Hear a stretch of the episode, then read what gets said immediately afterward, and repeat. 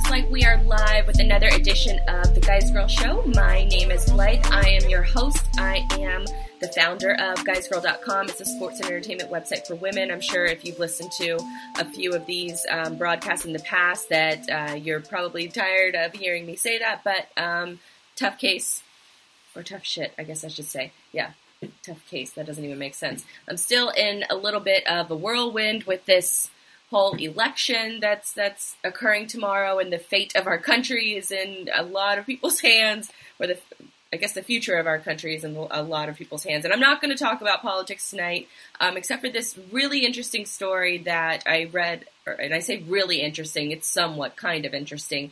Um, the only kind of election thing that I'm going to talk about tonight is you know how everybody, whenever they vote, you get that little sticker. And I was thinking earlier today, where did that tradition come from? Because obviously stickers, we've been voting for forever, but stickers are only, you know, fairly recent as far as, you know, decades old.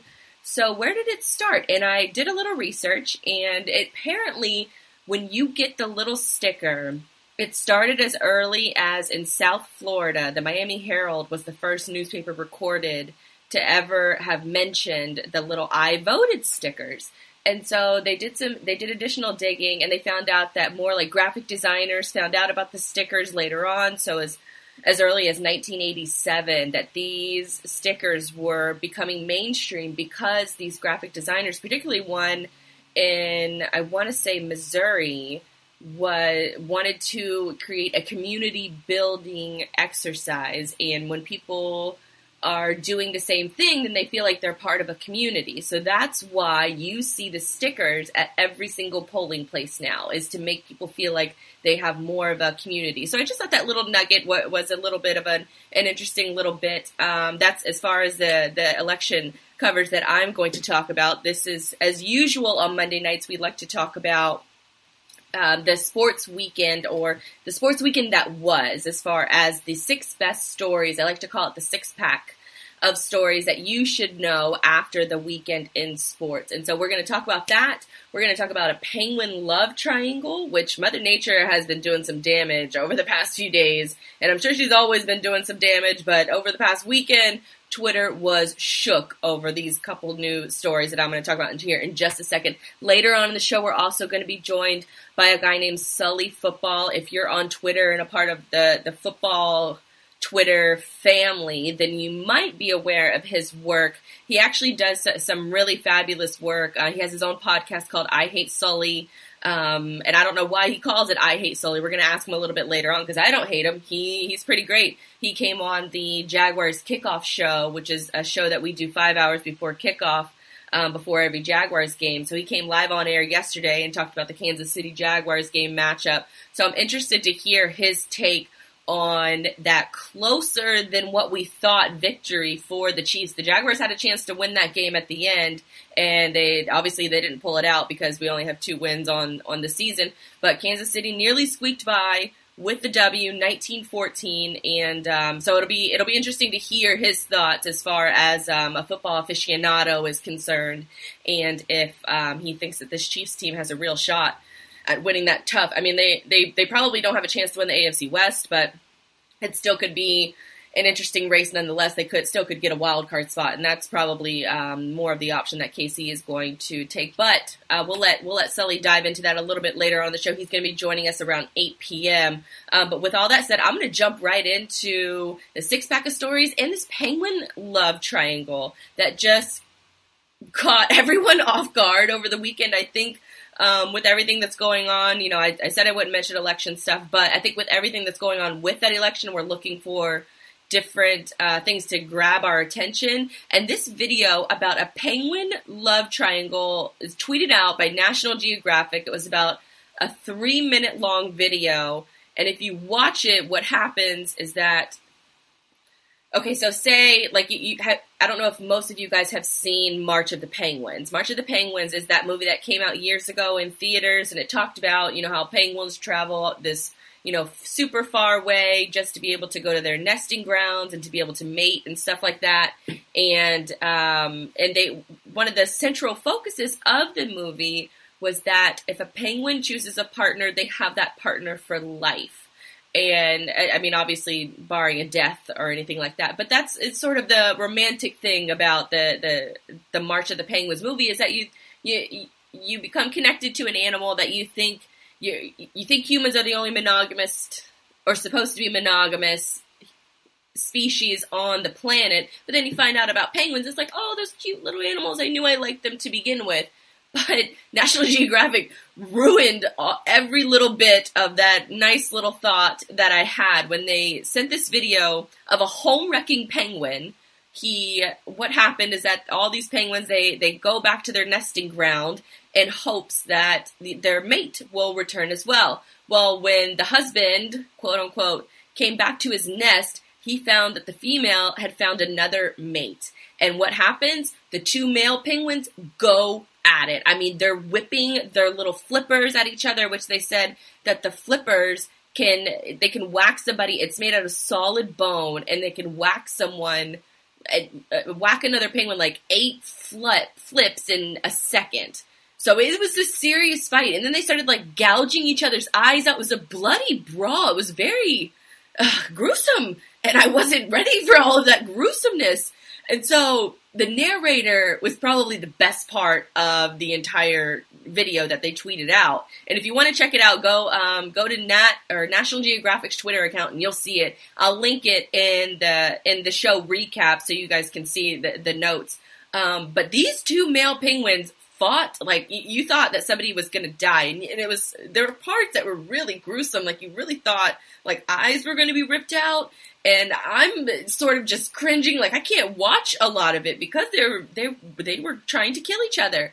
And what happens is the the two male penguins after they get done fighting the first time they send out this call and then the female penguin comes over and she chooses. And she chooses the new guy. So she chooses the home wrecker and then they go back into their little nest area, and the, the husband decides he has had enough of this. He's not going to stand for it. So he goes to the nest and picks a fight in the nest. So that they're like the two penguins, the new couple, are in the ground together, and the males are like fighting each other coming out of the ground. And then all of a sudden, both of them come out again.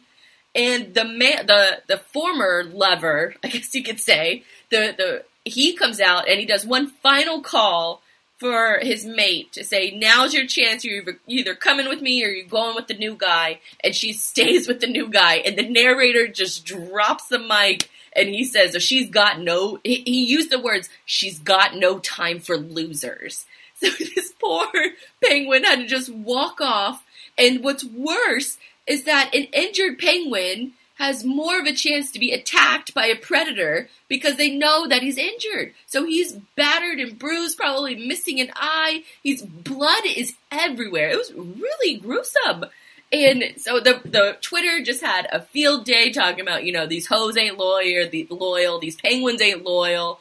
But then you go and you read the actual Nat Geo article that they sent out, and that's not the only thing that female penguins do. And I found this hilarious but something like 75% of penguins, once they get together, they stay together for life. But if something does happen where they, they're not together anymore, usually it's caused by death. The second leading cause is penguins, female ones, prostituting themselves out to get single penguins to build their nests for them, mate with them, and then they leave.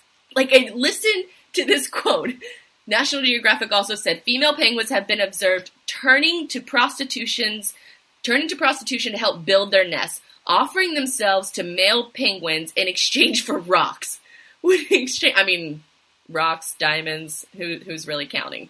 Back to the quote. When engaging in this behavior, female penguins usually target single males so as to not be attacked by other females, unlike the male penguin in the video. The females will occasionally take their payment and run, failing to complete the mating ritual with the new male and running back to their nests with their rocky prize once they've made their offer. so it's kind of like saying, "Hey, pal, you're gonna get laid. Um, just take me to Ruth Chris first, and then after Ruth Chris, sorry, I gotta go. I have a headache." Like that's essentially what these female penguins are doing. And I just found that completely fascinating. So if you want to check out that video, I'll put it in the show notes. If it's not, um, if you can't wait to check it out, then you can go and see, um, you can go check out Nat Geo's Twitter account because it's been blowing up. I, I guarantee that that's their most popular tweet in a very long time. And then on the other case of Animal Thunderdome, you had another video that I sent out today on my Twitter account, which is, I mean, it's been retweeted, you know, thousands and thousands of times.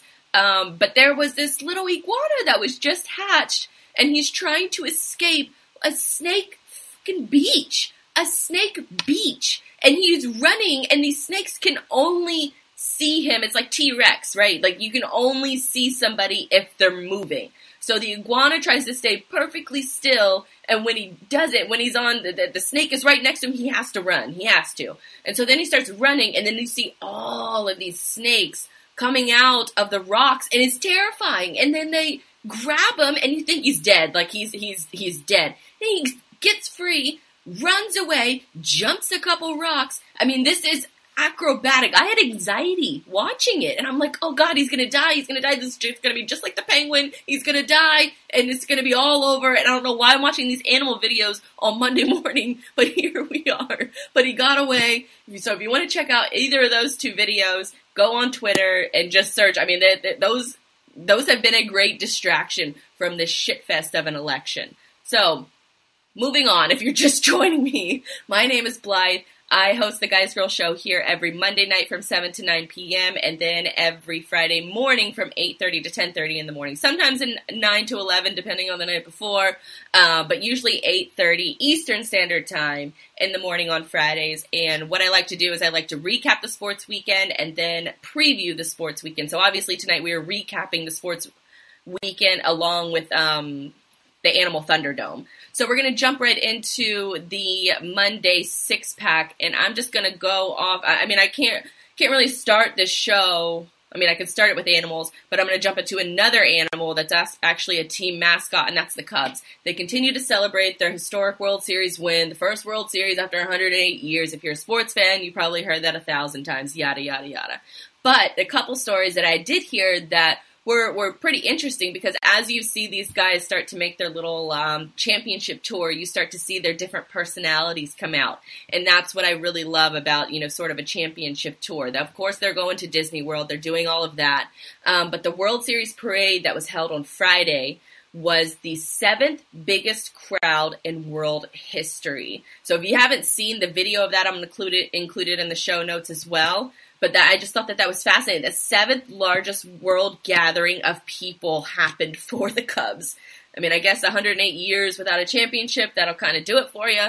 Um, there was another story that came out that a wife lost a wager with her husband, so she had to name their son Wrigley, which is kind of a cool name if you think about it but he better have a really good middle name too, just in case. Because I mean, that, actually, no, screw that. It, the, the, first name Wrigley, that's pretty badass. You can call him Riggs. Yeah, I, I'm talking myself into it right now. So she loses a wager. Husband and wife both have to name their son Wrigley. But that's kind of a cool story to be able to tell that you just had a baby after the Cubs win the World Series and you name your son Wrigley. Like that's that's that's pretty cool, I think. And then the Cubs players, they took over SNL over the weekend. They, I mean, when I say took over, they were stripping. They had the sleeveless jerseys that they were twerking on or twerking with. And then Bill Murray, the, the famous Cubs fan, he was in the locker room. He drunk interviewed Theo Epstein after the big win, and then he also got to join in with SNL, and, and they sung the the Go Cubs Go song, which I thought is fan- it, it's fantastic. As far as like a super fan is concerned, if your team wins a championship like that, like that's pretty impressive to be able to to join along in as if you're part of the team. Like that's that I think that's every fan's sort of dream. I know if the Jaguars were to ever win the Super Bowl, I would kill to be a part of the celebration, to be able to put on the goggles and, and all that good stuff. But I did hear one Cubs player that said he didn't put on the goggles because he wanted to feel the burn of a championship win when the champagne gets in your eyes and you can't see anything. Um, so that that was kind of a cool little little story as well. Um, the second part of this six pack I want to get into is the weekend in college football. I mean, obviously the Aggies lost over the weekend. They proved that they were they were pretty overrated to begin with when Mississippi State pretty much handed it to them. So the College Football Ranking Committee famously, not famously, somewhat famously last week gave Texas A&M the fourth spot in the college football rankings because they had one loss to, to Alabama.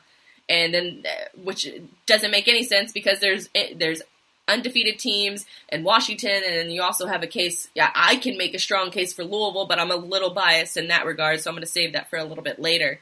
Um, speaking of Washington and Louisville, undefeated Washington in the AP poll is now number four. Um, we'll wait until tomorrow for the actual college football rankings to come out by the committee. But according to the AP, Washington is now number four. One loss Louisville sits at five.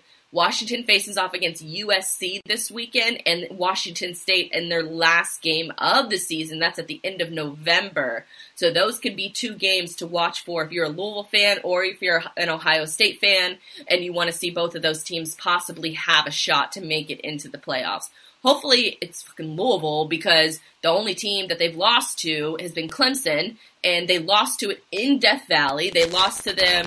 Eh, eh, eh, essentially, essentially they lost it on the final play of the game when the wide receiver thought he had the thought he had first down, out of bounds, out of bounds, first down, first down, um, and they were just a few um, yards away from the end zone. So it was a first down red zone. It was a red zone first down away for beating Clemson. And I firmly believe that if that game is played in Louisville, if that game is played on a neutral site, that Louisville wins that game seven out of ten times. Uh, Clemson has struggled a lot, especially as of not as of late, but about a month ago they struggled. You know, NC State, um, Florida State, that kind of handed it to them. Um, but against Louisville as well, they, they've struggled late in these games against teams they shouldn't have well, went, I'm, I'm not going to lump Louisville in that category, but the other games that they have struggled in, they should have easily won. And that's another point that I want to bring up because Bobby Petrino, head coach of Louisville, has said that if style points are going to matter, and when they, I say style points, I'm referring to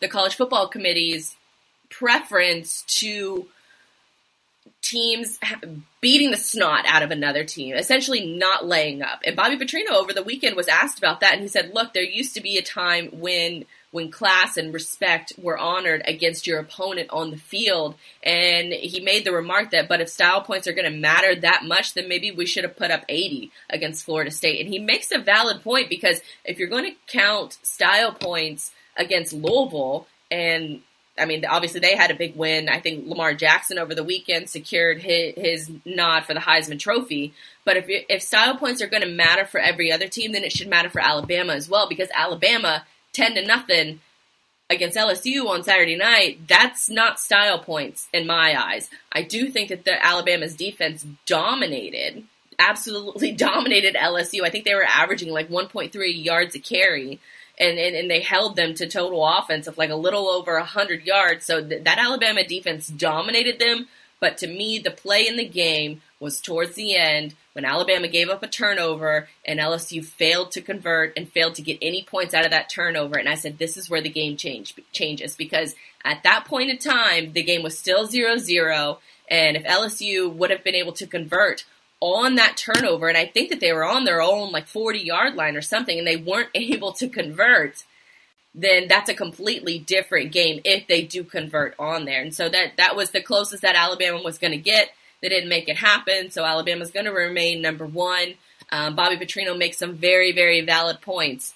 Um, but other than that, you're probably looking at Alabama one, Clemson two, um, and then you have Michigan three, or maybe probably Michigan two, and then Clemson three, and then I think you're looking at Washington, an undefeated team, Washington at four, and hopefully for Louisville fans, I say hopefully, um, they face off against USC this weekend or the uh, Washington State later on in the season as their last game. So hopefully there there's a little bit of breathing room there to maybe get Louisville into the championship because I think if you if you're looking at the top five teams right now in the country, I think that that is the the most dynamic matchup is between a Bobby Petrino led Louisville team versus a Nick Saban, arguably might be his best team that Nick Saban has ever had. Now that he actually has a decent quarterback, so we'll see tomorrow night. The rankings will be released.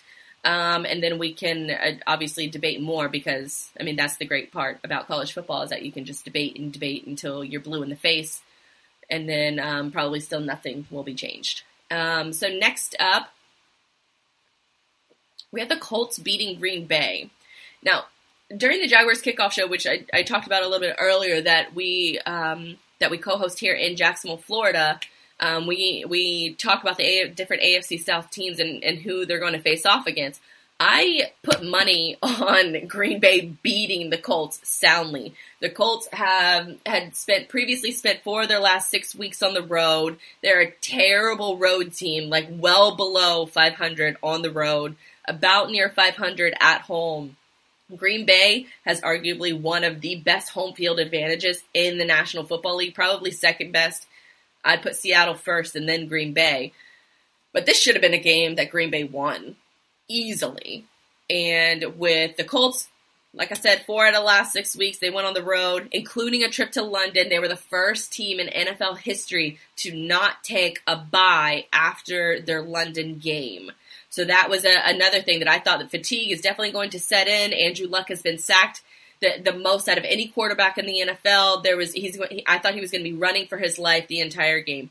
Not the case. Green Bay struggled struggled. And I know Aaron Rodgers has been struggling a lot this year, but that was earlier in the year. The past couple weeks or the past few weeks, he's been playing well up until Sunday.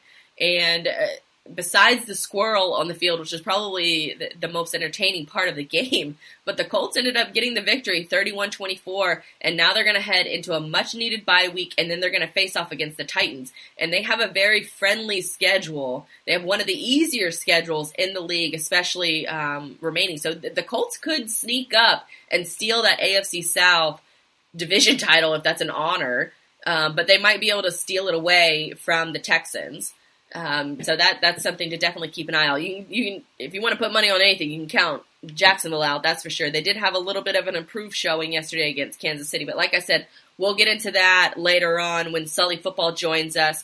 I want to say he was a former offensive line coach, and so that's what um, that's where his sort of expertise comes into play. But he grew up a Chiefs fan, and then all of a sudden became a Jaguars fan a few years back. I'm going to have to ask him about that too, about how he became a Jaguars fan because you don't normally see a lot of Jaguar fans outside of Jacksonville that don't have some kind of ties to to the team unless you're just one of those people who who love an underdog story, which we are forever the the underdog.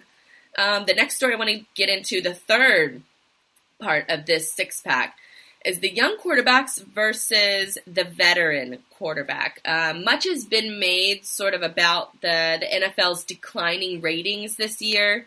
Uh, that down double digits across primetime ratings. I think local ratings are, are, are still at the same, possibly a little bit more, but the primetime ratings for Thursday night, Sunday night, and Monday night are all down double digits. They probably got a little bit of a boost last night with the great game in the AFC West battle with Oakland and Denver, um, with Oakland coming away with that big win against the former Super Bowl champs.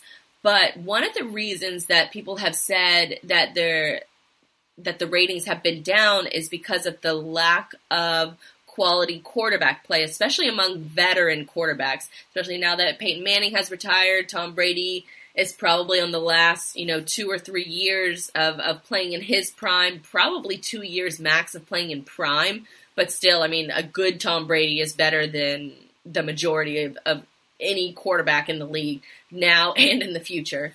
Um, so yeah, that that's been down, and so that's been sort of, especially with Tom Brady missing the first few weeks of the year, that has been blamed for sort of the, the lack of stars in the NFL. But I would argue that the quarterbacks over the weekend that deserve a lot of respect, especially because Tom Brady was on a bye, but Drew Brees, he earned three touchdowns and passed for another 300 yards against the 49ers this week.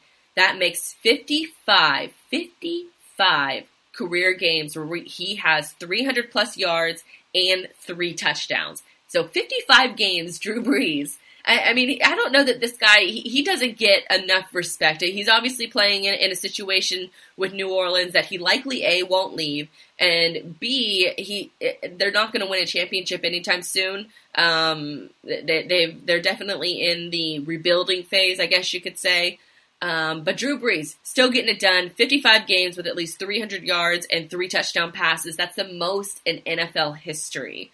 Um, another quarterback that I wanted to talk about. That's not. I mean, he's obviously a veteran, but he's he's not up there yet as far as age wise of a of a Drew Brees or a Tom Brady. But through the last five games, Matthew Stafford of the Lions has one interception, and that one interception came across or came against that talented Vikings defense over the weekend. The Lions beat the Vikings and, and they look to win. They might be the most sure thing in the NFC North right now. Stafford has led the Lions to over four fourth quarter deficits in a victory in the five wins that the Lions have this season. Four of those have been because of the arm of Matthew Stafford. Plus, did you see that catch by Golden Tate? I mean, like he almost like somersaulted into the end zone. So that was awesome. That was a great game to watch. Um, kudos to the, the, the Lions and, and, and, getting on a little bit of a, a, a better streak than, than what we're used to, to hearing from. They're sort of in the same conversation as the Browns, and I'd argue the Jaguars now too, where you don't expect much from them, and they're they're they're maybe now there's a group of teams that are now the lovable losers since the Cubs have um, are you know, world championships or world champions right now. And then the other quarterback I want to bring up too, as far as good quarterback play, Dak Prescott. I mean, you can't really talk about good quarterback play without talking about this kid. He's the first rookie quarterback in NFL history to have six starts with a 100 plus passer rating in his team's first eight games. He has led Dallas to a 7 1 record, and he's the first rookie in the Super Bowl era to start and win seven of his team's first eight games. Now, I do think it's, you have to give credit where credit is due. That offensive line is the best in the NFL.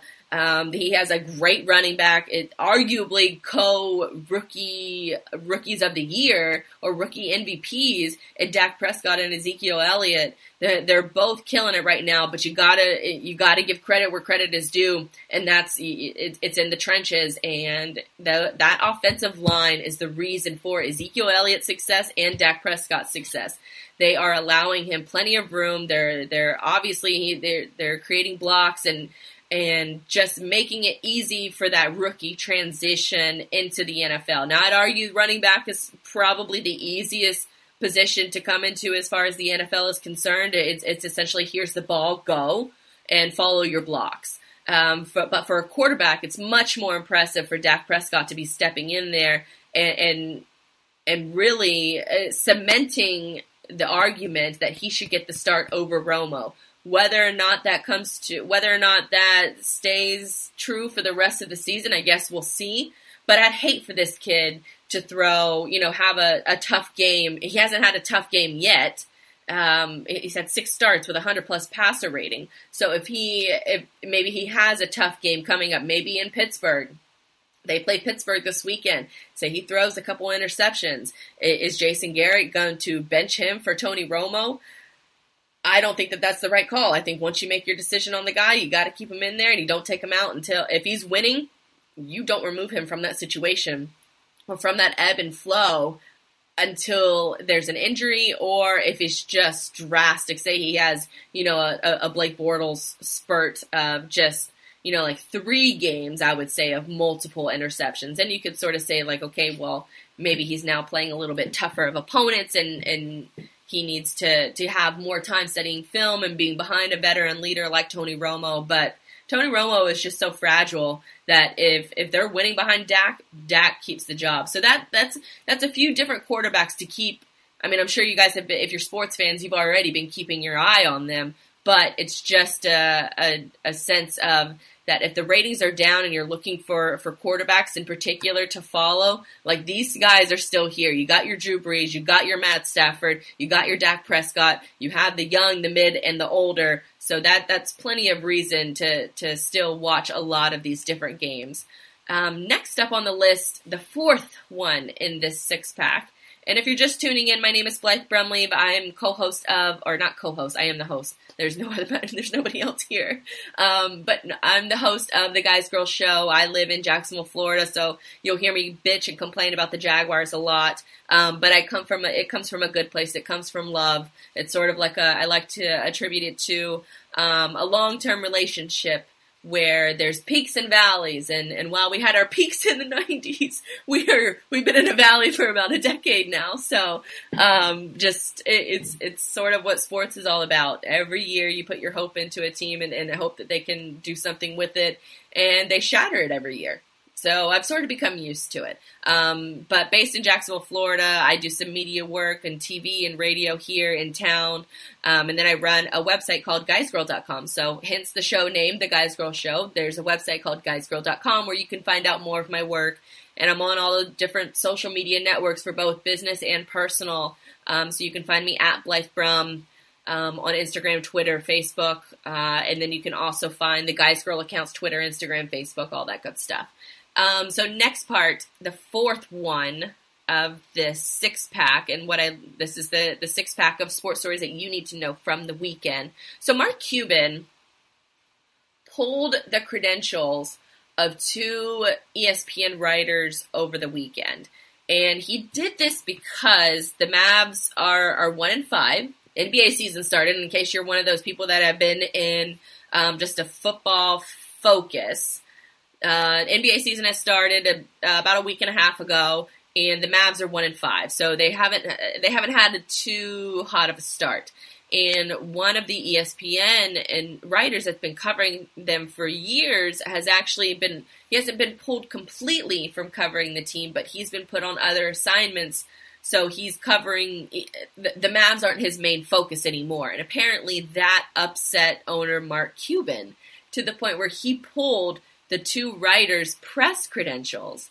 And when asked about this, Cuban said they're not banned from the building. They can still buy a ticket, which is which is kind of funny to me because as I'm technically a member of the media, but and, and I know that I can get press credentials for for certain events when I want to. But to me, I so I, I, want to experience things as a fan. I don't want to experience things from the press box. I think the press box sucks ass, and there's really no other way to put it. You you can't bring your friends with you. You can't enjoy an uh, an adult beverage. Um, you can't cheer. You can't curse. And that essentially, those four things are, is what I do at every single Jaguar game. I'm drinking with my friends, uh, or I'm bringing my friends with me. I'm drinking at the game, hopefully cheering and definitely cursing. Um, so if I can't do any of those things in the press box, then why would I want to go?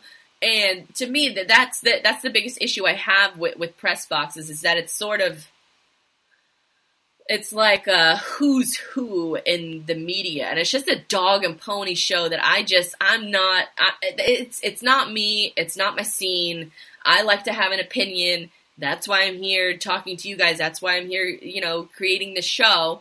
And i don't necessarily think that media members need to have access to the locker room anymore I, I I get it from a standpoint of you want to get player quotes and you want to get their raw emotions after a game, but a lot of the times these guys have been so coached by the PR staff that you're not getting anything authentic from them anyways.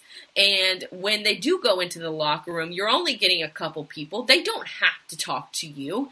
And essentially they're they're being prepped regardless. So those the rare moments that you get, say, uh, you know, a Cam Newton that's going to be open and honest and blunt with you, he's going to say that in front of a lot of people. He's not. And the minute he says something like that, somebody else has the camera, somebody else has the quote, and they're sending it out. I can still enjoy the event on my own terms and still cover the story and still write about it in uh, in essentially the, the, the same way that a traditional media person would be. So I don't know how much of a big deal this is. I know that it was it was one of the, the, the top trending stories on Twitter today, but that's sort of because it's a media story about credentials being pulled, and so a lot of media people are going to be talking about how ridiculous, how outrageous is this. But I mean, who really cares? Like, I don't really care if you have access to the locker room or not.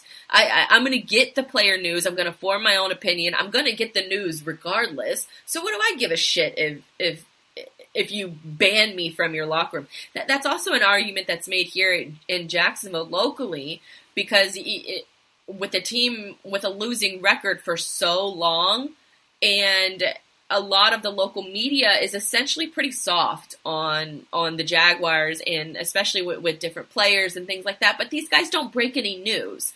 The the the, the people who break news are the Adam Schefters of the world, the, the Ian Rappaports, the people who have legitimate sources in mainstream media. The local guys aren't really doing that and and so that that to me just goes to show that the, the times have changed and that you don't need the traditional media access that that most reporters and, and journalists covet. And they they want that kind of access but most of them aren't getting the the stuff that they desire the stuff that they want the stuff that they think is going to make for a good story. And if they're not getting it i mean there's there's plenty of other people there who are. So that that's always sort of been my thing is I I I don't need media credentials. And the only reason why I would take media credentials is to be able to see an event for free. And that's sort of what what uh, Cuban made the point. He said they're not these two writers they're not banned from the building. They can still buy a ticket.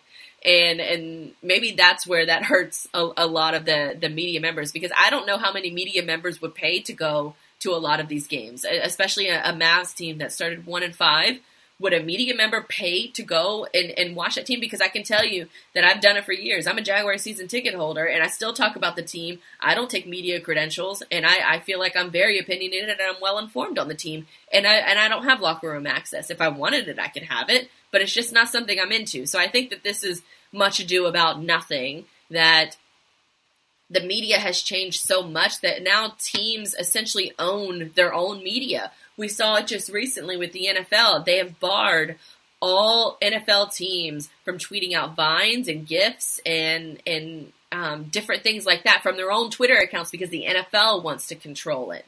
So the, you have the it's just the changing of the landscape where you have team it, it, team media members who are part of the franchise. And I don't necessarily, and I, I say this in the best way possible, but I don't necessarily trust what they have to say. And I, I, I respect their analysis, but on the same coin, I know that there are PR meetings. I know that there are ways, or how are we going to to shift this focus? How are we going to um, point this story in the direction that we want to? And I know that there are certain hoops to jump through whenever you work for a team that you have to put the message that they want put out. You're not putting out your own opinion, and so that's what I've always had an issue with with, with working for um, for for other sports entities is that I would never want to work for the Jaguars because I don't want I don't want a muzzle being put on me. I want to work with them, but I don't want to work for them. And to me, that's a huge difference. So I think that this story, this Mark Cuban pulling the the credentials, is it petty on Cuban's part? Yeah, it, it's definitely petty, but that's who he is. Uh, nobody is. Sh- I don't. I don't think you should be shocked by this behavior of Mark Cuban when he's done shit like this in the past. Um, but these two writers, if if you have other, if, if you've been given other responsibilities now, if I'm the writers, I put all of my effort into covering all of those other responsibilities. If you don't want the coverage of your team, fine. I don't need to cover your team. That would be my attitude, but I'm a little bit of um, I'm a little snarky. Um, so the last one in this six pack that I'm going to get to is Marshawn Lynch. I want to end this on a good note. And I adore Marshawn Lynch. And, and you hear from the media that he's not the, he, he's not the friendliest guy and he doesn't, you know, he doesn't cooperate and, and, and what that essentially that, that sort of, I guess, spin on Marshawn Lynch is because he wouldn't he wouldn't play under the he, he wouldn't be a puppet. He wouldn't dance under their puppet strings as far as the media is concerned and and, do the things that they wanted him to do. But Marshawn Lynch, by all other accords, is a great guy, a great friend, a great teammate. There were there were guys who talked about, and I remember reading the story of like it was an SB Nation article. It was like former teammates tell di- like nine different stories about Marshawn Lynch, and the one there was one player in particular where he had surgery and he was in the hospital. And the player that was there the most, the first person to come and see him and to hang out the longest was Marshawn Lynch. And this guy, he returned to Cal over the weekend, so he was former Cal running back. And back in 2006, uh, he did this medical cart celebration, and he recreated it over the weekend. And he almost ran over a, a, member of the band. He had his mom in the cart with him and uh, oh, rapper E40. I don't like rapper E. I, I don't like E40. Um, but yeah, he he recreated the the cart scene, and if you haven't seen that, I'll, I'll include it in the show notes. But he's he's going crazy, he's going wild, he's driving around the football field in the cart. So I just thought that that was awesome. So I'll make sure to include that in the show notes as well. Um, we should be joined by Sully Football here in about 15 minutes, and we're going to talk about Jaguars Chiefs. It's much more interesting than that sounds, trust me. Um, but he's a big Chiefs fan and a Jaguars fan, so we're going to get his analysis on what he thought of the game yesterday. The Jaguars barely, or the Kansas City Chiefs barely scraped away with the victory in 1914. I predicted that game was going to be a, a high scoring game for the Chiefs. I predicted them to win 30 to 10. So the fact that the Jaguars held in there till essentially the very end, and if it wasn't for the sake of four goddamn turnovers, then the Jaguars very much could have won that game. They finally got the running game going, more than 200 yards um, on on a, the rushing offense. So it was it was a, a breath of fresh air, um, especially since Greg Olson, the offensive coordinator, was fired after the Tennessee embarrassment um, on Thursday Night Football, and the quarterbacks coach Nathaniel Hackett was promoted to the OC position. He's had some experience being an offensive coordinator while he was in Buffalo. Um, and my biggest concern with Hackett, though, is that if Blake Bortles has been so dreadful this season, and he has been dreadful, if he if his mechanics have worsened so bad, then why? And he and Nathaniel Hackett was the quarterbacks coach. Then why would giving him more responsibility, taking over the play calling, taking over the running game, how would that make Blake Bortles better? But apparently it worked. I mean, Nathaniel Hackett, he, he tried some different things obviously it worked. Um, Blake Bortles still struggled. He he missed on some throws. He didn't get. Uh, he wasn't helped out by his wide receivers much at all. There was a couple drops by Allen Robinson, um, but I mean, unless you really watch the game, there's a big crucial drop by Allen Hurns, a fourth and one play that could have resulted in a score. And he, I mean, it hit him right in the numbers, and he dropped it. So that that was another huge play. Allen Robinson, though, I'm not going to give him that much heat this time because there were a couple plays that he he laid out and he and he dove for, and unfortunately, if you lay out and you try to catch it, that counts as a drop. So th- there are moments when maybe you know, as if you want to be selfish, is and, and a lot of wide receivers are, it's in their nature to be selfish. Um, but if you wanted to be selfish, then maybe you could say, well, don't lay out for that ball and then the drops don't count on you and it doesn't look as bad on the stats sheet. But at the end of the day, like you want to be able to bail your quarterback out if he throws it a little too deep or a couple yards off. And, um, but they just weren't able to connect on those. It did look a little bit better. It didn't look as anemic as it has for the entire season, pretty much. Um, but that is um, that. I guess that was a little bit of positives that you can find out of another Jaguars loss. So, but I mean, I know I've kind of talked about it a lot, but we'll go into that later on. Um, especially with that quarterback controversy with Nick Foles and Alex Smith. I, I don't know what Kansas City is doing with that. And plus, we'll get into some NFL playoff picture. I want to know what Sully thinks about the Patriots and who ha- who in the AFC has a real shot at challenging them. Also on the other side with the NFC, who has a real shot of challenging the Cowboys. And then we're going to get into a little bit of his career stuff, how he got started and all that good stuff. Um, but while we're waiting on for him to call in, he should be calling in in about nine minutes. Um, so he's going to call in at 8 p.m. Eastern Standard Time. But I don't know if you guys saw this other these other couple stories, but the Lakers beat the Warriors on on Friday night. And if you didn't see the look of the bench of the Warriors when they realized that the Lakers were beating them, it's it's definitely a sight. It looks like they've just been stabbed in the heart, or they just walked in on their wife cheating on them, or something. Um, but the only two teams to have a winning streak against the Warriors right now Cavaliers and Lakers. So that that's a little bit of a cool nugget. Another thing too that I, I saw over the weekend is um, Dale Earnhardt Jr. got a speeding ticket on the way to Texas Motor Speedway. He was going to do some practice and he got popped by a cop. And his his fiance snapped a picture of him getting a ticket from a cop. And when on Twitter and he was asked how fast he was going, and Dale responded, "Not fast enough." So I'm, I'm I'm willing to bet that Dale can afford that ticket, but I just thought that that was a, a little um, funny that you know a NASCAR driver gets popped for speeding.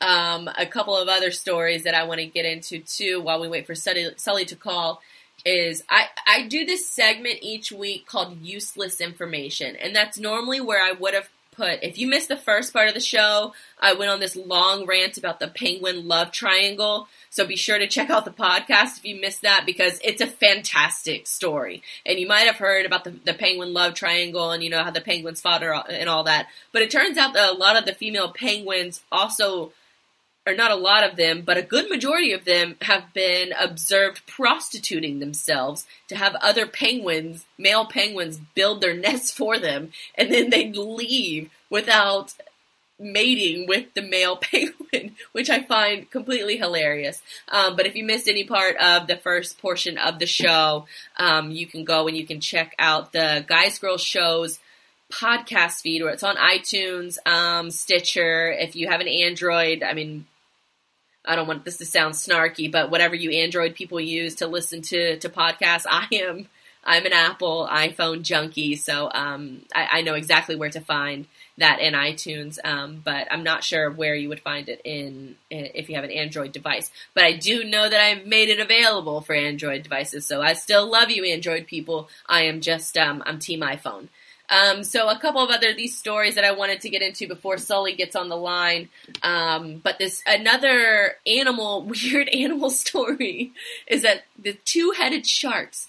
I don't know if you guys have seen these pictures floating around, but apparently two-headed sharks are becoming very common. And ever since 2008, I think is when they first um, started discovering them.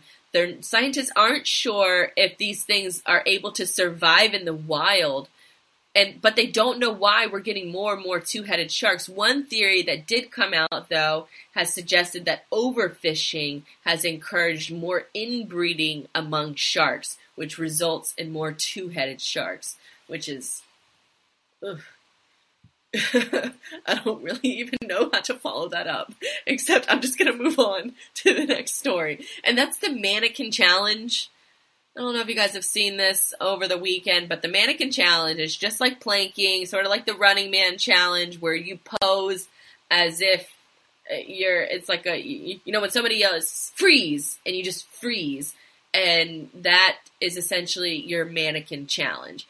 I don't know if it's tied to a charity. Uh, whatever it's a, it's another stupid internet trend. The Dallas Cowboys, um, the executives tried to do it and they failed horribly. It looks really weird seeing Jerry Jones trying to to participate in an internet meme.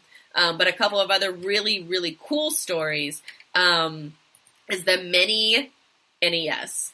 So Nintendo first system that they ever came out with was the NES. And Nintendo decided to re-release the NES, but it's like itty bitty. And it comes preloaded with 30 different games. That comes out next week. But it comes with games like Castlevania and Kirby and The Legend of Zelda, um, Super Mario, uh, what else? Donkey Kong. Um, but yeah, 30 preloaded games and a controller for about 60 bucks. I looked online today to see if there are pre-orders available no pre-orders available. It's, I think it's going to be one of those things where they're just going to, uh, places like Amazon, they're, they're only going to get a certain amount, and once they're sold out, they're sold out. Um, so expect that release. I expect them to be sold out fairly quickly, and then I expect a lot of them to be thrown up on eBay for probably quadruple the price. Um, for people who want to get their hands on it for the holiday season. So if you haven't already, what I did, because they don't have pre-orders available, I went to Amazon found the little Amazon page and um, just hit the link that says email me when this product becomes available. So hopefully I'll be able to to get on it as soon as it becomes available because I, other than that, I don't. I think this thing is going to sell out, and I think it's going to sell out quick. Um, a couple of other things. If you follow Guys Girl on Instagram, which is at Guys Girl underscore, somebody else already has the full Guys Girl handle, which I'm not a fan of. But um, they have the, on the on my Guys Girl account, Guys Girl underscore. Um, a girlfriend of mine, she sent me because I love picklebacks. And if you don't know what picklebacks are, picklebacks are a shot of whiskey, usually Jameson, and a shot of pickle juice. So it's kind of like um, kind of like a Jaeger bomb. Um, but you, well, not, yeah, kind of like a, a Jaeger bomb where you just have a chaser afterwards. But once you take the shot of whiskey or, or bourbon or whatever your, you know, your whiskey of choice is, I guess, and you take it and you take the pickle juice right afterwards, it wipes out the taste. So if you're drinking like cheap bourbon or something like a Jim Beam or something and you want to just erase the taste right away, shoot it, shot of pickle juice, completely wiped out but it's also my hangover cure. It's like my secret hangover cure because me and a gr- bunch of girlfriends, we all went to um, Vegas in September over Labor Day weekend, and so we had this delivery guy. You can pay to do this. You can have you can make a grocery list and pay a delivery guy to go to the grocery store, pick it all up for you, and deliver it to your hotel rooms. It's it's a little bit challenging getting around Vegas. And we were coming in town for a bachelorette party, so we got a lot of things going on at once. And so we pay this guy, and I told him, I was like, I want a jar of pickle juice because it's a hangover cure. It has a lot of uh, sodium and electrolytes in it. So anytime I'm hungover or anything like that, I take a couple of swigs of it. When you're hungover, your body, your body needs water and water sodium, and sodium the most. And once you have a little bit of sodium in your in your body, then you start feeling better. You start having a little bit more energy. And so that's why I told them that we definitely need a jar of pickles even though we ended up eating the pickles eventually, I got it just for the pickle juice because I don't know of any company that sells pickle juice just by itself until now. And that brings me to the, the picture that I posted on Instagram earlier that this company called Gordy's, what, let me make sure I get the name right, Gordy's Pickle Jar, they started selling pickle juice in a can, like a, a real life size, normal size, not life size, but normal size can of pickle juice. And so you can buy it now and you can make your picklebacks, you can have your hangover cure. Um, but I just think it's, it's, it's, it's a brilliant idea.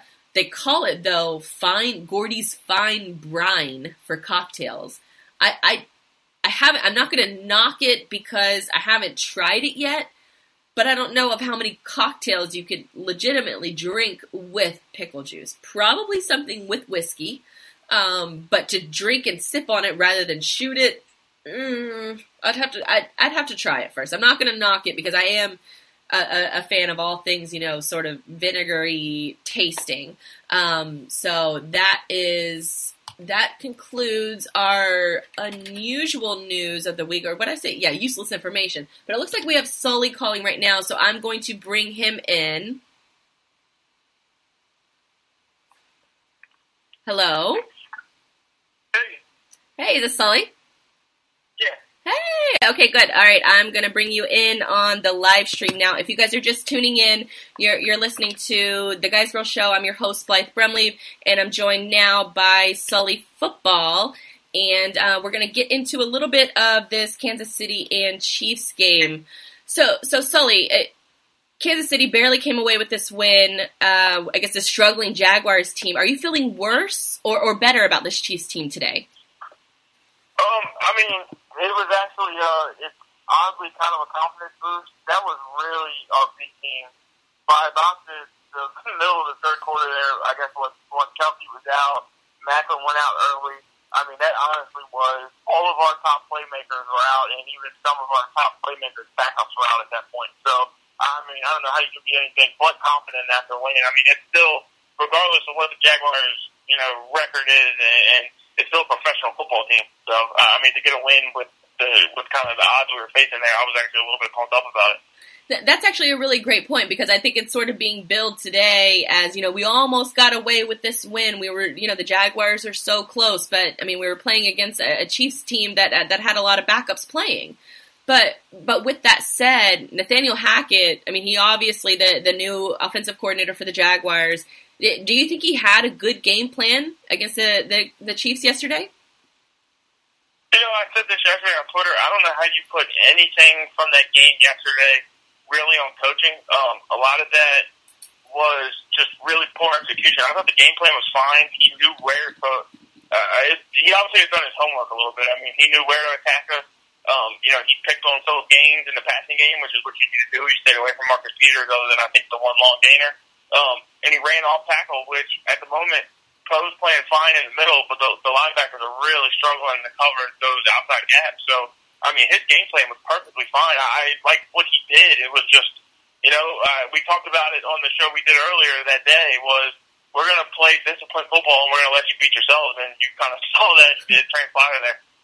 What's been your the, the biggest differences between a, a Greg Olson led offense versus a, a Nathaniel Hackett?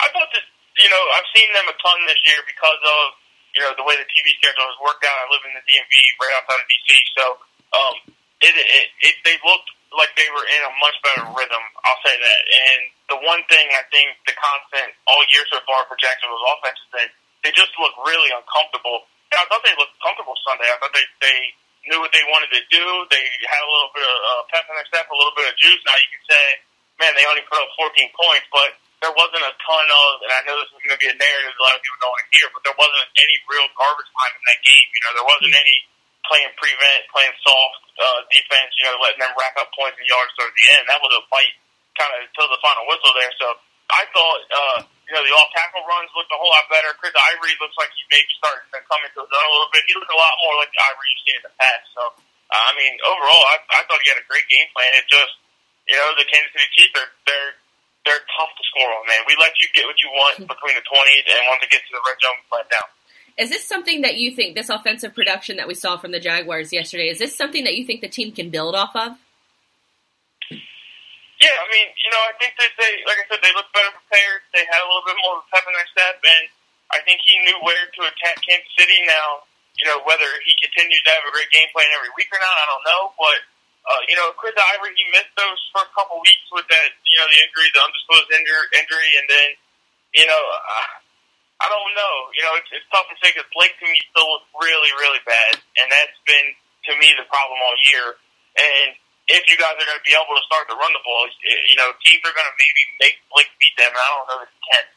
Well, that's an interesting point that you bring up because um, I, I, was reading an article on Fox Sports today that they, they put out that former Razorbacks quarterback Brandon Allen should actually start for the rest of the season over Bortles. Uh, I don't know if you know that much about Brandon Allen or not, but is that something that you, you, you think would be a wise decision for this franchise to make? You know, I think that's people kind of grasping at straws there a little bit, trying to find something that'll work. I don't think – pulling the plug on Bortles is the right move, and especially, you know, that's that's a desperation move at that point, and that's what's going to happen if if your owner starts putting pressure on the GM, like, hey, it's a make or break it type of situation.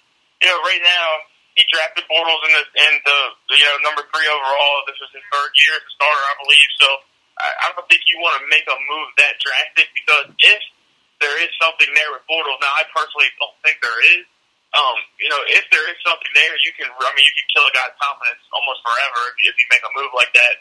And I know you'll have some people say maybe it's better for him to take a step back, get a couple weeks, get his feet back under him. But I mean, that's never really proven to be true.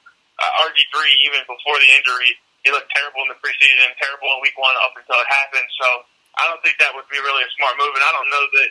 I mean, it's not like Brandon Allen was, you know, this highly touted prospect coming out and everybody wanted to get their hands on him or something. So, uh, uh, sort of going back to, to maybe you guys' own maybe quarterback controversy, you sort of hinted at it yesterday that, that on the Jaguars kickoff show that um, if Nick Foles played well, that Kansas City could have their own quarterback controversy. After seeing Nick Foles, do you, in, in the announcement that Alex Smith is going to get the start this coming up weekend, do you feel better about this offense moving forward if Alex Smith is leading the charge, or after yesterday's performance, do you think it should be Nick Foles? Yeah, it's, it's absolutely Alex. Foles looked really bad yesterday. Um, there was a lot of our underneath and intermediate stuff that we typically run was open. Uh, I mean, they even showed a couple still shots of it throughout the game of, you know, Charcandrick West kind of running open for a first down where Foles threw it up and down down the field in double coverage. And, you know, Foles to me, while we get excited because maybe the offense goes a little more vertical, that interception where the Jaguars looked like a circus show back there when they bounced off each other and dropped the, the freebie punt, you know, that was um, something Alex would never do. And I know a lot of people hate him for that, but, you know, if Alex Smith plays that game yesterday, that probably, that score is a whole lot worse. And I know people are going to say his production isn't any better than what Foles is, but there was so much open over the middle and underneath and, and in that little intermediate passing game that he really thrives in that the plays were there to be made and Foles just was not reading things at all. Which to me was surprising because you know the narrative on him has been he had a time with Andy before. You know the offense is going to be you know separated and play, and he looks way excellent. So, how, what are your feelings overall about this Kansas City Chiefs team? Do, do you think they have a real shot at the playoffs? Absolutely, I think we're the best team in the AFC West, and you know the Raiders are getting so much love at a seven and two. Oh yeah, seven and two record, but the Chiefs are six and two. They just have already had their bye. Oakland hasn't, and we destroyed the Raiders. Uh, you know, two weeks ago, we beat them twenty six to ten. Completely shut down that offense that everybody's been. You know, oh my God, their offense is so great. And if you look at it, look at some of the offenses Kansas City has shut down. And remember, we don't have Justin Houston right now. He comes back this week. Comes off the pup Wednesday. They'll be back. We just cut uh, Terrence Mitchell, one of the corners, to make room for him. So he's going to be back this week. So our best player, a guy who has a J.J. Watt type of impact mm-hmm. on defense, is coming back to a defense that's already shut down. You know, offenses like Jacksonville, uh, Oakland, Indianapolis, some of these teams that can really put up points. We play really well against. So I'm feeling great right now. And you know, the game last night said a lot to me. If Oakland is that much better than Denver, then we don't really have much to worry about with Denver either. Hmm. So, uh, why do you think that Oakland is is getting so much love? I mean, it, when the Jaguars played them a couple weeks back, it was you know Oakland has one of the worst defenses in the league, and you know, of course they have Derek Carr, but eh, he's he's he. Why, why do you think that they're getting so much love more than say a KC or any other team in the AFC? I think people are starting. I, I think people want the Raiders to be good, much like the Cowboys and hmm. some of these other teams. But you know, I don't think a lot of people have seen them a ton until last night. And you know, you're thinking return to Super Bowl chances, the Denver Broncos. Uh, Aqib Talib proved how much he needs the defense last night, which is how they were able to split slot and stuff without him in there. You know, because it, it basically pushed Chris Harris outside. So, and then on top of that, you know, Siemian's not good. He's one of the worst starters in the league, and they got a little bit exposed. I do think Denver's going to be okay, but without C.J. Anderson, they're a whole different offense. So it takes it puts so much more pressure on Siemian, and regardless of whether he's better than Lynch right now or if he was their best option, he's not a good player. So I think Oakland's really getting propped up by their schedule at the moment. Much more to say that I think it has more to do with the schedule than it has to do with the team right now. Derek Carr has not been overly impressive. I mean, look at last night; it was like 180 yards or 200 yards or something like that on like 31 attempts. Like he's not like he's really tearing people apart here unless he's playing a really bad defense. So, um, you know, I, I think uh, you can't. They remind me of the Chiefs from 2012 when we went on the, uh, or 2013 when we went on the, the long winning streak there, and everybody said, "Well, you're not doing anything but beat bad teams." And I remember, much like Raiders fans are doing right now, I was upset. I was like, "Dude."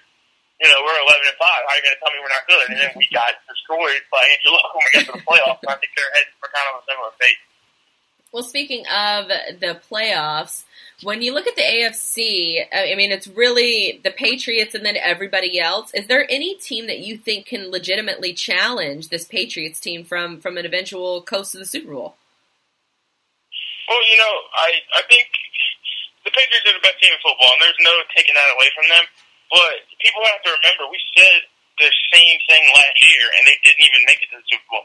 So they lost to a Peyton Manning led Broncos team when Von Miller cut it on. So, you know, if you're looking at the other teams that are going to be in that discussion, I don't think Oakland is, is good enough to beat them, but Oakland can score. So you can't really ever say that they're not in any team. You know, they can they can put up 40, and if you can't score 41, you're going to lose that ball game. So the Chiefs to me are a great matchup with New England, um, mainly just because of the pass rush with Dee Ford coming on strong. If Justin Houston comes back at all, and Poe in the middle kind of playing his game. I think they're they're going to have enough on defense. Now the problem with the Chiefs is going to be the question everybody's going to have is whether they can score enough to kind of hang with some of these bigger teams. And then the last team I think nobody's really paying a ton of attention to. They lost three straight, but Ben's been hurt, and mm. the, the Steelers are a completely different monster when he's healthy playing football. So he got his rust off last week. He comes back and is healthy throughout the playoffs. You can never cut the Steelers out because they're a team that, I mean, even him being on offense makes that defense so much better just in the time of possession and the points and the field position game and things like that. So the Steelers, to me, I think there's two AFC West teams, and if you ask me, I don't think there's a team in the AFC South that can challenge them. yeah, I, I, think that that's definitely factual. we're joined by Sully Football. You can find out more of his work at on Twitter at Sully Football and his podcast I Hate Sully. Switching over to the NFC. Is there? I mean, obviously the NFC is is in, in more talented than the AFC. The Dallas Cowboys seem to be cruising. Um, is there any team that sort of sticks out to you that could give this Dallas Cowboys team a challenge? I mean, I know the Vikings have, have sort of faded a little bit. The Lions are, are everybody's darling this week. Is there anybody else? You know, the Lions are playing really good football, but the question for them is always going to be that defense.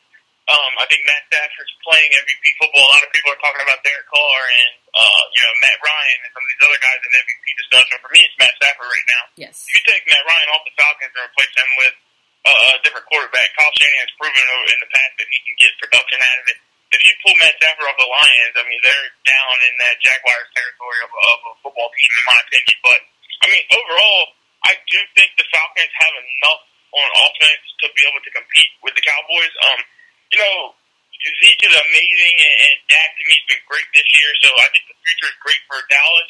They are still both rookies. Now I know they haven't looked like it yet, but uh, and that's not to say that Atlanta has enough of a defense to kind of expose anyone. But man, can Atlanta score? I mean, they can score with mm. the absolute best of them. So, and, and you know, they have a, the weapons on offense. And Julio is a guy who can literally take over a game, and he can become uncoverable as long as he's healthy and he's getting the ball. And with Tevin Coleman's been injured the past few weeks, so if he's back healthy with Devonta Freeman, like they can run the ball too. They're really, really dangerous on offense. And I, you know, I wasn't a huge believer in them at first, and then I kind of started to come around, and then I backed off a little bit. But I'm I'm back on the Falcons train. I, I think they might be the best team in the NFC right now. Oh wow! Any any worry from uh, the Seattle Seahawks? Well, you know the problem with the Seahawks is they put way too much on Russell Wilson. That offensive line is the worst I've ever seen from a team. Like there are a few. You, we I talked about this a bunch, but there's a certain teams that have players in positions that aren't even NFL quality players. Not not saying a guy who's not a quality starter. There's guys that shouldn't wouldn't even be on a roster somewhere else, and the Seahawks have like five of them on the oh, wow. line. So that they're really and Russell's banged up a little bit. He's taking a ton of hits, and the problem with him right now is, you know, when he's not able to get out of the pocket now, watch he'll play tonight, makes me look dumb for saying all this, but, you know, he's not able to get out of the pocket and get on the move and, and change, you know, where he throws from. It, it really complicates things for him as being a 5'10", 5'11 guy. So they're in some trouble there. Um, and I think that their weapons maybe have always been a little bit overrated as far as what they had on the outside, but, you know, if they can't figure out that offensive line, man, they're going to struggle no matter what because – if you think about it, all the teams we just talked about from the AFC uh, have dominant pass rushes. So what, even if they can run to the NFC, I mean, what happens when they, if they did make it back to the Super Bowl again? I just I think they're a flawed team, and everybody knew it was going to happen. Like eventually in the NFL, your roster turns over. A lot of those guys you have on value deals come up, and you, you can't pay everyone. And so uh, there's really no, I mean, besides the Atlanta Falcons and the Dallas Cowboys, there's really no other challenger. It looks like it looks like it's going to be like a foregone conclusion that it could be a, a Cowboys Patriots Super Bowl. Sort of. I, I wanted yeah, to. I think I, I agree with you there. I think that the Vikings are just too flawed defensively. Sam Bradford's coming back down the earth a little bit. The Lions, to me, their defense is just not going to be enough to get them there. If you look at the other teams in that division Green Bay got really old really quick, yes. and just too many injuries on the outside there. The weapons aren't what they used to be. And as far as the NFC East goes, they have some quality football teams in there, but the Cowboys are just going to run away with that thing at this point, I think. So uh, I'm with you there. It's going to be one of those two teams. There's really nobody else to really kind of put in that conversation, I don't think. I talked uh, earlier, sort of uh, switching gears a little bit. I talked earlier in the show about uh, Mark Cuban pulling credentials for a couple ESPN writers, um, essentially just saying, well, he's not banning them from the building. He's just uh, that they can still buy a ticket. For for what you do and for what I, I mean, it's sort of similar to, to what I do and what um, other you know people on I guess bloggers do as well. Do you think that it's that it's possible in today's age to, to properly cover a team without getting access to the locker room? Yeah, because you know I think that I don't think you're going to have as many inside sources and things like that because you're just not going to be able to build a rapport with people if you're not in the building. But if you're if you're a fan that's looking for intelligent content, you know that is maybe goes beyond. I think you can get a lot. I think that let me put it this way. I think the content can be a lot different.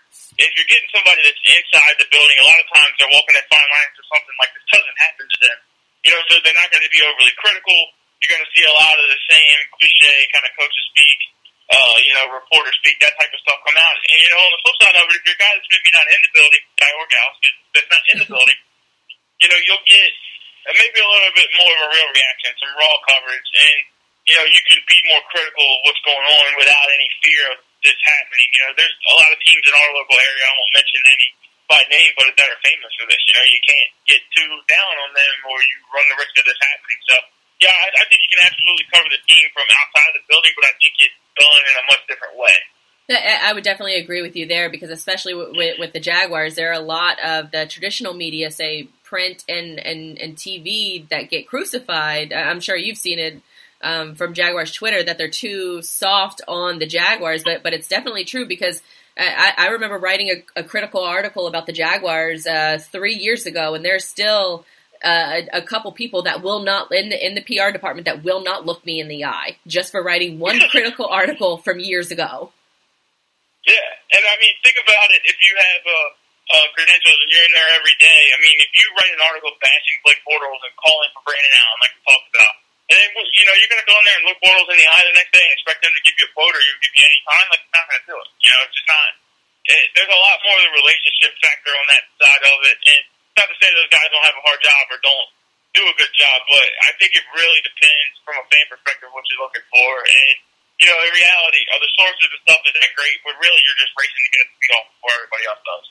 That, that, that that's definitely true. So uh, that sort of brings me to, to what you do and how you got started. Sort of give for a lot of people who, who don't know, how did you get involved with, with sports? What is your what is your sort of your background? Um, I mean, I did the old the you know the old traditional route. I played football in high school. I, I ended up uh, went through the whole recruiting process. So I got to see that kind of up close and personal lucky me, I was invited to a lot of camps that were kind of invite only stuff, so I got to know a lot of people and gain contacts and stuff that way. Once my playing days were over, which was pretty much after high school because I wasn't as good as I thought I was, um, my college career kind of flamed out. I came out and I was actually just a guy who had like 50 followers on Twitter, and I always like to tell the story. Um, it was uh, actually Michael Felder, Matt Miller, and Ben Albright. Three of those guys, pretty all three of them really well known I used to tweet stuff to them all the time, you know, funny stuff or being really O line specific, and nobody else knew really how to talk about offensive line. So you get a couple retweets and a couple shout outs, and next thing you know, you go from 30, 40 followers to three or 400, and then uh, from there, I ended up on uh, hosting a show on when NFLPA, the Players Association, they came out with a radio network. So I had a show on there once a week. I did that for a couple uh, a couple months before that kind of flamed out. And then, you know, ever since then, I always say, I'm really nobody but just a fan with a Twitter account and a guy who figured out how to upload a podcast on iTunes. well, that, that sort of brings me to my next thing. Why did you call? Why do you call the podcast "I Hate Sully"? Do, do people? a lot of people hate you. Yeah, you know, I think I'm everybody's kind of. I uh, we call it "I Hate Sully" because so many people will say like they hate me, but in reality, I think a lot of people turn come to like me, like with Jaguar Twitter. In the in the past three or four years, especially, you can see how you know the relationship there has changed from everybody hating me to now everybody likes me. A lot of times, I just say what you don't want to hear, and that is, you know, this guy isn't good. This play, and I and I don't even, you know, back in the day, I used to try to do so much analysis with everything. And then nowadays, I don't even need all that. Like, hey, I, I don't need to watch it all 22 and know Blake Bortles has to be good year. so I just say it. You know what I mean? So the I hate Sully thing, it, it, it's really, you know, I, as much as Jaguars Twitter didn't like me a few years ago, Raiders Twitter cannot stand me. so that, uh, that, that really stems from all that. And, and a lot of people kind of, it's uh, unwritten when they're Redskin Twitter and, and Raider Twitter hates me also. So you'll see people write blogs about me. you know, I don't know what I'm talking about, this type of stuff. So it just was kind of a fun name to roll with. And to be honest with you, I threw that podcast together in like a day, and I was like, I'll just run with it. And everybody was like, you know, it was like a day where everybody hated me because I said something. That's I was gonna say because it just was like I one day it was just like oh here's a podcast and I was like wait he started doing a podcast so did you did you just start it up out of nowhere? Yeah, I just you know I was thinking about it and uh, I was on somebody's show I don't remember now because it's been a couple I mean I'm 30 episodes in at this point so it's been a while, but um, you know, I just kind of was like, hey, I wanted to uh, I was on somebody's podcast. Everybody said they liked it, and then I wanted to rank the quarterback in a funny way. Like I wanted to kind of, you know, my whole stink is really to go against what everybody else says, and then, you know, it kind of I poke fun at draft Twitter a lot and stuff like that. So everybody at that time, and this is going to sound funny, was on the Blake Bortles isn't good. He's just a garbage time quarterback guy. So I wanted to rank the quarterbacks 32 through one, and I wanted to purposely put him in the top five just to make everybody mad. So I started thinking about it. I'm like, what better way to do this than podcast and have Ben Albright, who everybody can't stand. Let's have him on here with me. We'll both rank 32 through one. We'll put I'll put Bortles at five, in, in the top five. I think he put Alex Smith as number one. So we did it as kind of a trolling thing, and you know I, I did it actually just to be kind of funny and fun at first, and then it got like you know a ton of listens. So I was like, oh, I'll just run with this. So how often do you record the podcast now? Well, we were doing it just whenever we wanted to, dropping it whenever. Some some weeks we had one episode, some weeks we had eight. So it was just a complete mess there for a while. And then, um, you know, surprisingly, people like to listen to what I have to say. I can't believe it myself. So, um, we have changed the format now. Now I record on Wednesdays. I have a guest, and then there's also like a little 20 minute um something you can listen to while you're creating your FanDuel and DraftKings lineup. We have it with John Proctor uh, who's from FantasyLabs.com. He's a great at this stuff, and he's an awesome guy. So he comes on. We do it like 15 to 20 minutes. Some people see while you're doing your lineup. So there's two episodes a week, but there's really just one big one that drops on Wednesdays. Is there any other part of sports media that you'd like to experiment with in the future? You know, I'm the world's worst writer. I mean, I, I can't tell you the difference between the, the, how many O's need to be on your two. um, I, I rarely get my theirs right. I'm great at the yours only because I like to make fun of the people who don't get that stuff right. Like I'm, I do run on sentences. I'm awful with that. So writing's not in the cards for me. Um, I definitely have a face for radio too. So I got TVs in the in the works for me. So it's probably going to be just the podcast. And you know, if anybody ever wanted to, if I ever wanted to go back live on air and stuff like that, I do like that because what a lot of people don't know, my podcast is really straight from the hip. It's just like I'm doing this now. I don't have notes. I don't do any research beforehand. Uh, I just like to be, you know, when I'm doing a guest appearance like this, I like someone to ask me a question and you get kind of my real, actual response. And on my podcast, I mean, when we're going through the games in the game preview, I'm literally on Google just scrolling through the NFL schedule that week, and I'm just shooting from the hip from each for each team. Oh wow, that's that takes coming from me. Like I, I actually go through and I make a rundown and I write notes and I make sure that I have a not somewhat memorized, but you know a, a good portion of it in case technology fails or anything. So that that's um, that's definitely impressive. So is there is there any is there anything else that you're that you're working on in the future, or or what happens essentially to your your football coverage after football season ends? Well, we're gonna. I'm, gonna stick with it. We're gonna. It's you know we're not gonna be able to do game previews. You know, a preview of every game every week, but we'll probably move into topics, get some guys on. Um, I'm thinking about eh, you know maybe working in some of these guys, the contacts I have that are guys that we've all seen kind of grow up is the way I like to put it. Like I'm recording with Matt Harmon from NFL Network tonight, who a lot of us knew when he was a guy that had his own little blog and like 400 followers, and now he's on TV. So maybe get some of those guys on just to learn about them, figure out where they're from, kind of how they made it. Because I know a lot of these guys want to try to, you know, you know, make their way into the business and things like that. So we'll move to that, and then who knows? Maybe we'll just do some fun stuff. Uh, maybe the episodes get cut back a little bit. But the great part about the NFL is it never really slows down. Exactly. And, which I, I, I I do kind of dabble in college football too. I'm, I'm actually a bigger college football fan than I am an NFL fan in terms of I'll watch college football all day on Saturday. NFL, you know, I have there has to be good games for me to be interested if it's not Kansas City. Um, so you know, there's recruiting, there's free agency, there's the draft. There's so much content with the NFL. I mean, it never really stops. That, that that's definitely true. So it keeps it keeps the lights on in my house. That's for sure. um, but I, I definitely I, I want to thank you for your time. Um, if you guys wanted to check out more of Sully's work, which I highly recommend, you can check him out on Twitter at Sully Football, S U L L Y, and then obviously football. And then you can check out his podcast on iTunes. And then for you Android people, I'm sure it's out there as well. It's called I Hate Sully. Sully, thank you again for joining us. Thank you for having me. Thank you. We'll talk to you later. So that was Sully football. Obviously, I mean a lot of a, a lot of great insight from that guy. Um, I would highly recommend following him. Um, number one, he's pretty damn funny. Um, number two, he, he, he knows his stuff. I mean, you, you, you, heard him mention it in, in the call just now that, that he just sort of, he just sort of shoots from the hip. And that for somebody to, to, to have that kind of wealth of knowledge and to not have to be able to study and prepare. I mean, for, for someone like me, I'm kind of an organizational freak where I, I, I like to know, I like to have what we, what we call a rundown. And if you don't know what a rundown is, is essentially what your, the, the big topics you're going to talk about. I don't know if I can kind of show you what my screen looks like, but if you look, I think you can kind of see it.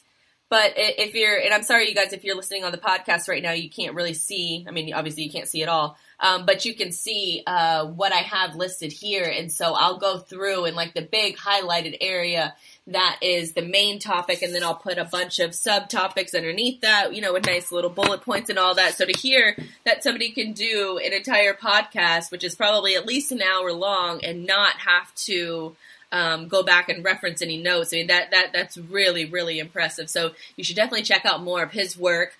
Um, coming up this week, I mean, if you guys are just tuning in, I'll give you a little brief rundown on me. My my name is Blythe Brumleve. I run a website called guysgirl.com. Just launched this podcast in live stream on BidChat. Um, you can find the podcast in iTunes um, called Guys the Guys Girl Show or Guys Girl Shows. Um, but do the show uh, twice a week. So Mondays and Fridays. Mondays from seven to nine, recapping the sports weekend, and then on Fridays in the morning from 8.30 to 10.30 sometimes 9 to 11 just depending on you know the, the content flow. But last um, last friday we were joined by sprotsgat and she runs a website called sprotstakes.com and she was fabulous. I mean, that girl really knows her stuff. I mean, after that interview, like we got to talking, and it, it looks like we might work together on some things in the future. Um, she has sort of a, a, similar brand to Guys Girl, and she covers a lot of the different um, Kansas City area sports. Um, so that's how you know her, her and Sully have a connection there, and obviously with the Jaguars playing against the Chiefs yesterday, that was um, who our guest was. So if you if you guys have anyone that you think that we should profile on the show, what I like to do is I like to get people who are in sports but not in the traditional setting as say a, you know somebody who works for a newspaper or somebody who works for for TV media. Certainly welcome those people onto the show. We had um, Michael Yam, host of the the Pac-12 network, uh, come on a couple weeks ago. And so it, th- that's definitely an interesting story as well. But what I like to see are the people who, who didn't take the traditional route. Because, I, I mean, sort of selfishly, I feel more connected with them because I didn't take the traditional route. I didn't even start covering media until I, I mean, I, I, the goal of Guys Girl was to always be my own media company. And so when I started working for other legitimate media companies, and not to say that Guys Girl isn't legitimate because it is legitimate now, we're an LLC, um, but working for you know a magazine, working for a traditional radio station, the radio station that's home to the Jaguars, you know, working for those outlets, you can see the the different strategies that different media takes on. And, and so it's it's cool to get those different experiences and that different insight, and I think that that's um, what what somebody like the sports Sprotsgats and and both Sully can provide that you even if you didn't go to journalism school, even if you didn't take that traditional route of knowing exactly what you wanted to do, you know, when you're 18 years old, you can still make a career, you can still make a future if you have a passion. And obviously, all of the, the, the, the people that I've mentioned, we have a big passion for football, and we all ended up in the same area, but we didn't get that way. We didn't get there on the same path.